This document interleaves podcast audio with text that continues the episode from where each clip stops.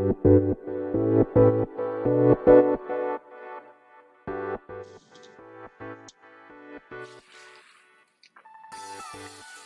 い、始まりました。本を読んでは独り言ラジオ。私、変な髪型をしたポンコツ薬剤師こと町田和俊でございます。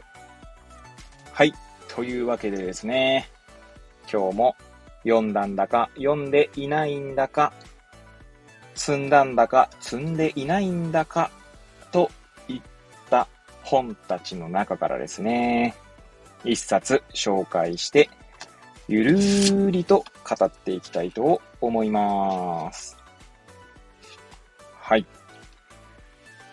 本日お届けいたします本は、内臓と心、三木茂雄でございます。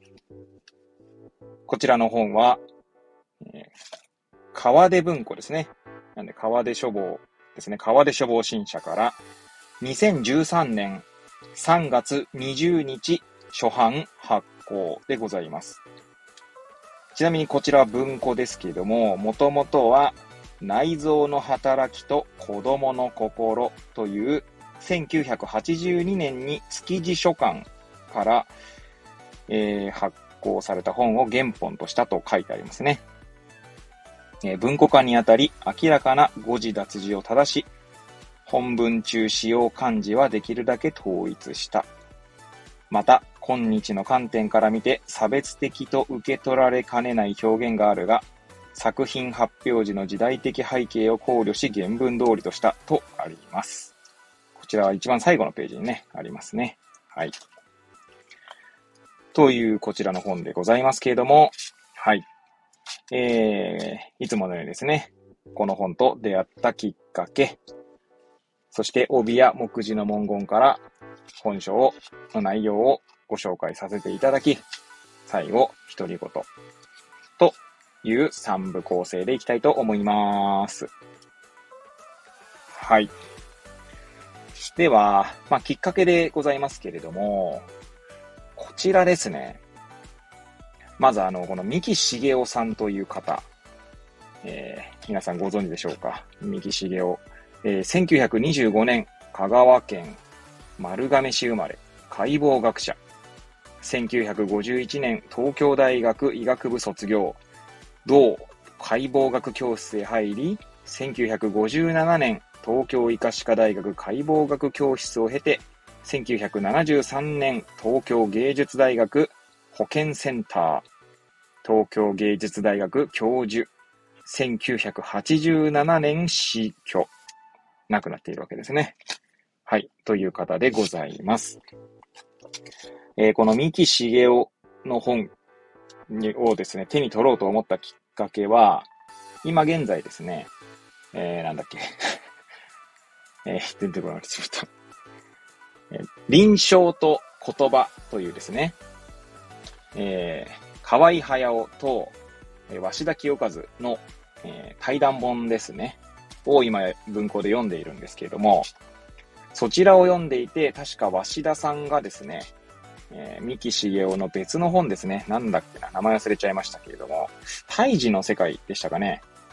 はい。中高新書、確かそうですね。こちらの本を、まあ、紹介していたんですよね。まあ、対談の中にその本の話があったんですね。で、まあ、ちょっと面白そうだなと思って、そちらを、まあ、Amazon で検索すると、えー、この三木茂雄の別の本が、まあ、いっぱい出てきてですね。で、まあ、こちらサムネイル見ていただければわかるんですけど、かなり印象的なこの表紙の絵ですよね。なんでちょっと面白そうだなと思って購入してみたという感じですね。でそしてこれは、えー、あれです。なんだっけ。あ、古本です。はい。バリューブックスさんの非常に良いというね、アマゾンの、なんだ、ランクで言うと非常に良いだったので、新品みたいじゃないですかね、これ。うん。とても良い状態のものを、まあ、安く手に入れることができました。はい。という、まあ、きっかけでございましたけれども、えー、では、まあ、帯や目次の文言から本書の内容を紹介していきたいんですけれども、まあ、帯はありませんね。まあ、古い本ということもあって。はい。では、背表紙側ですね。バーコードがついている方ですけど、こちらに、のか、まあ、カバーですね。まあ、カバーに書かれている文言を紹介したいと思います。心とは内蔵された宇宙のリズムである。おねしょ、おっぱい、空腹感といった子供の発育過程をなぞりながら、人間の中に心が形作られるまでを解き明かす解剖学者のデビュー作にして伝説的名著。4億年かけて進化してきた命の記憶は、毎日の生活の中で、ひめやかに再生されている。育児、教育、保育、医療の意味を根源から問い直す。え解説、養老たけしとありますね。はい。養老先生ですね。有名な。はい。では、目次の文言ですけども、うん、どうしようかな。まずこちらの本ですけどもね、えー、文庫版の解説、最後のが終わるのが207ページですね。文庫版の解説が養老たけしさんですね。はい。では、えー、そんな207ページの本が、まあ、大きく分けると5、5章に5つに分かれていますかね。はい。で、細かく見出しも書かれていますが、どうしようかな。まあ、ちょっとゆるりと全部紹介していきますかね。はい。まず1位ですね、1章。えー、内臓感覚の成り立ち。えー、そちらのはじめにがありますね。そして、えー、はじめにの後に3つの見出しに分かれています。で、小見出しまで紹介すると結構長くなりそうなので、まあ、細かくは言いませんが、はい。じゃあその3つのタイトルを読み上げたいと思います。1、膀胱感覚。2、口腔感覚。3、胃袋感覚。はい。え2章、内臓と心。こちらも3つの見出しですね。はい。1、内臓波動。波動ですね。内臓波動。えー、食と性、性で性欲の性の字ですね。男性とか性の。性の宇宙リズム。2、内臓系と心臓。3、心の目覚め、内臓波動と季節感。はい。えー、で、第3章ですね。3章。まあ、ちなみにローマ数字の3なんですけどね。はい。えー、こちら、心の形成。こちらも3つの、え、見出しで構成されております。1、指差し、故障音、直立、満一切。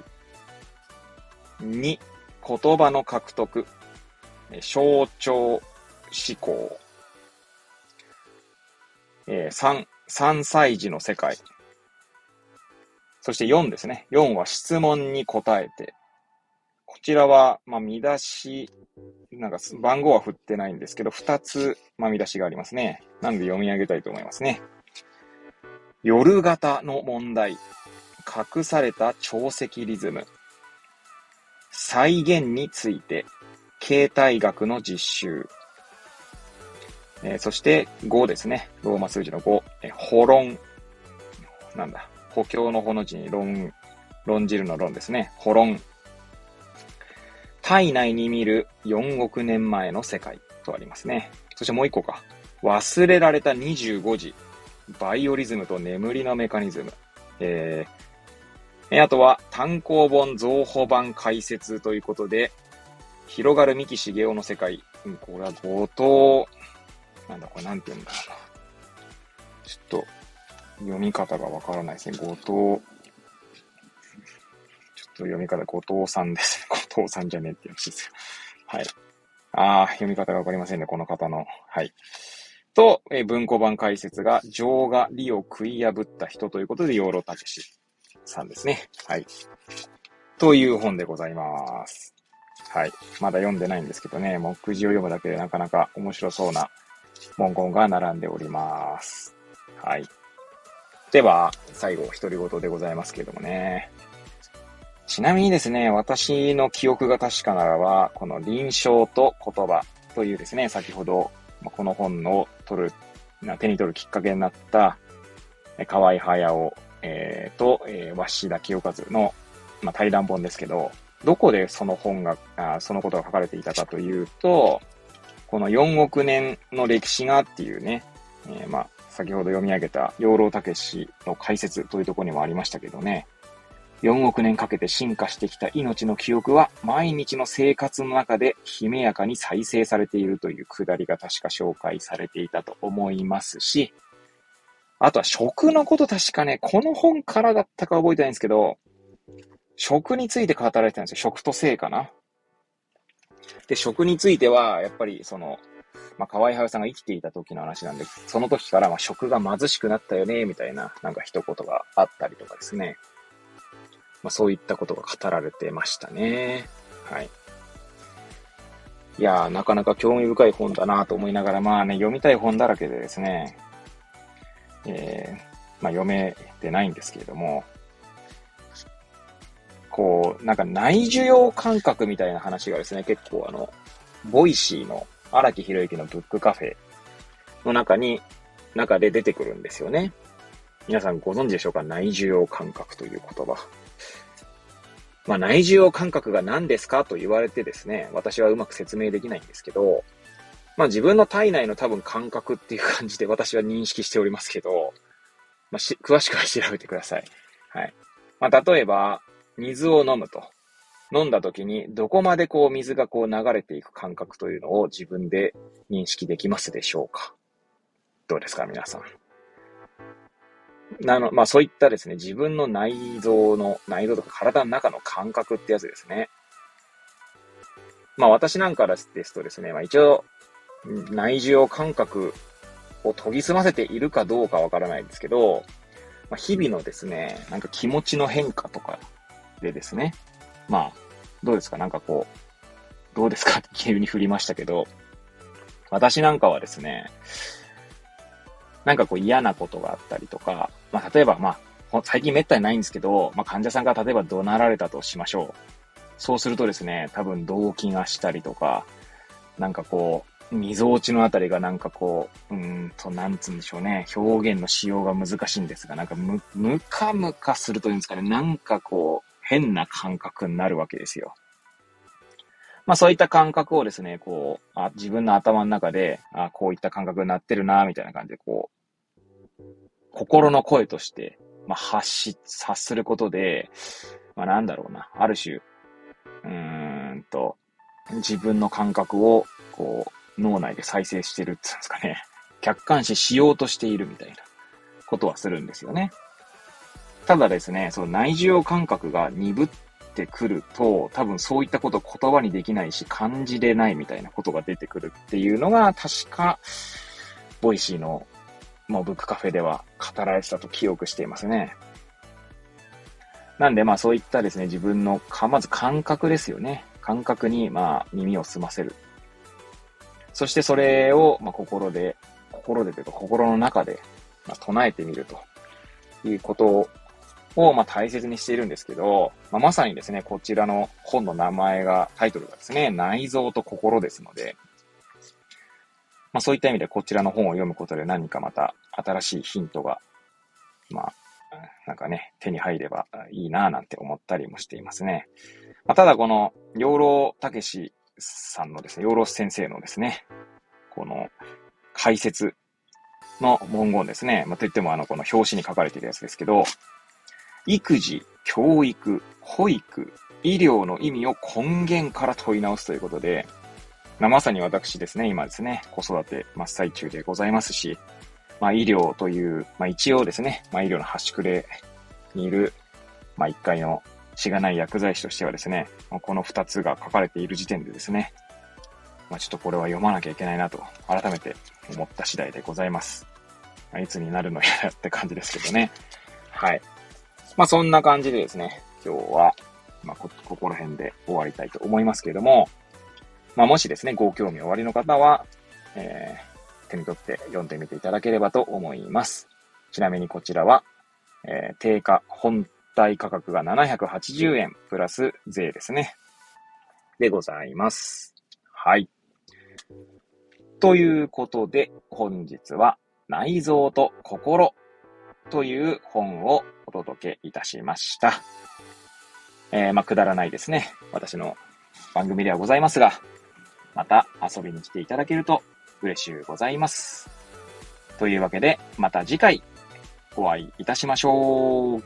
ごきげんよう。